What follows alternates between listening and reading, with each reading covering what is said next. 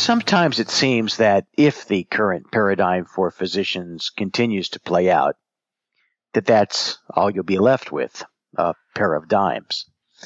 A paradigm is simply an accepted structure, a, a model, a, a worldview, um, a way of looking at things.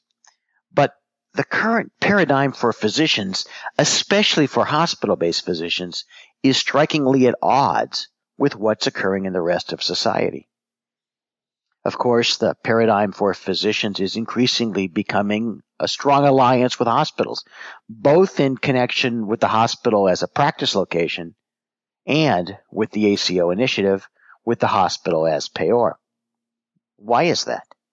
In the rest of society, things are devolving away from tight organization due to the rapid progress brought on by the microchip.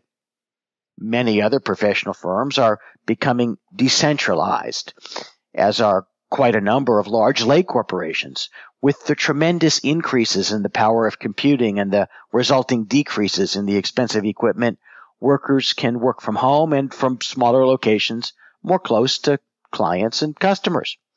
So why are hospitals becoming even more powerful hubs? Why can't more healthcare be brought to the patient? Why aren't hospitals the facility of last resort?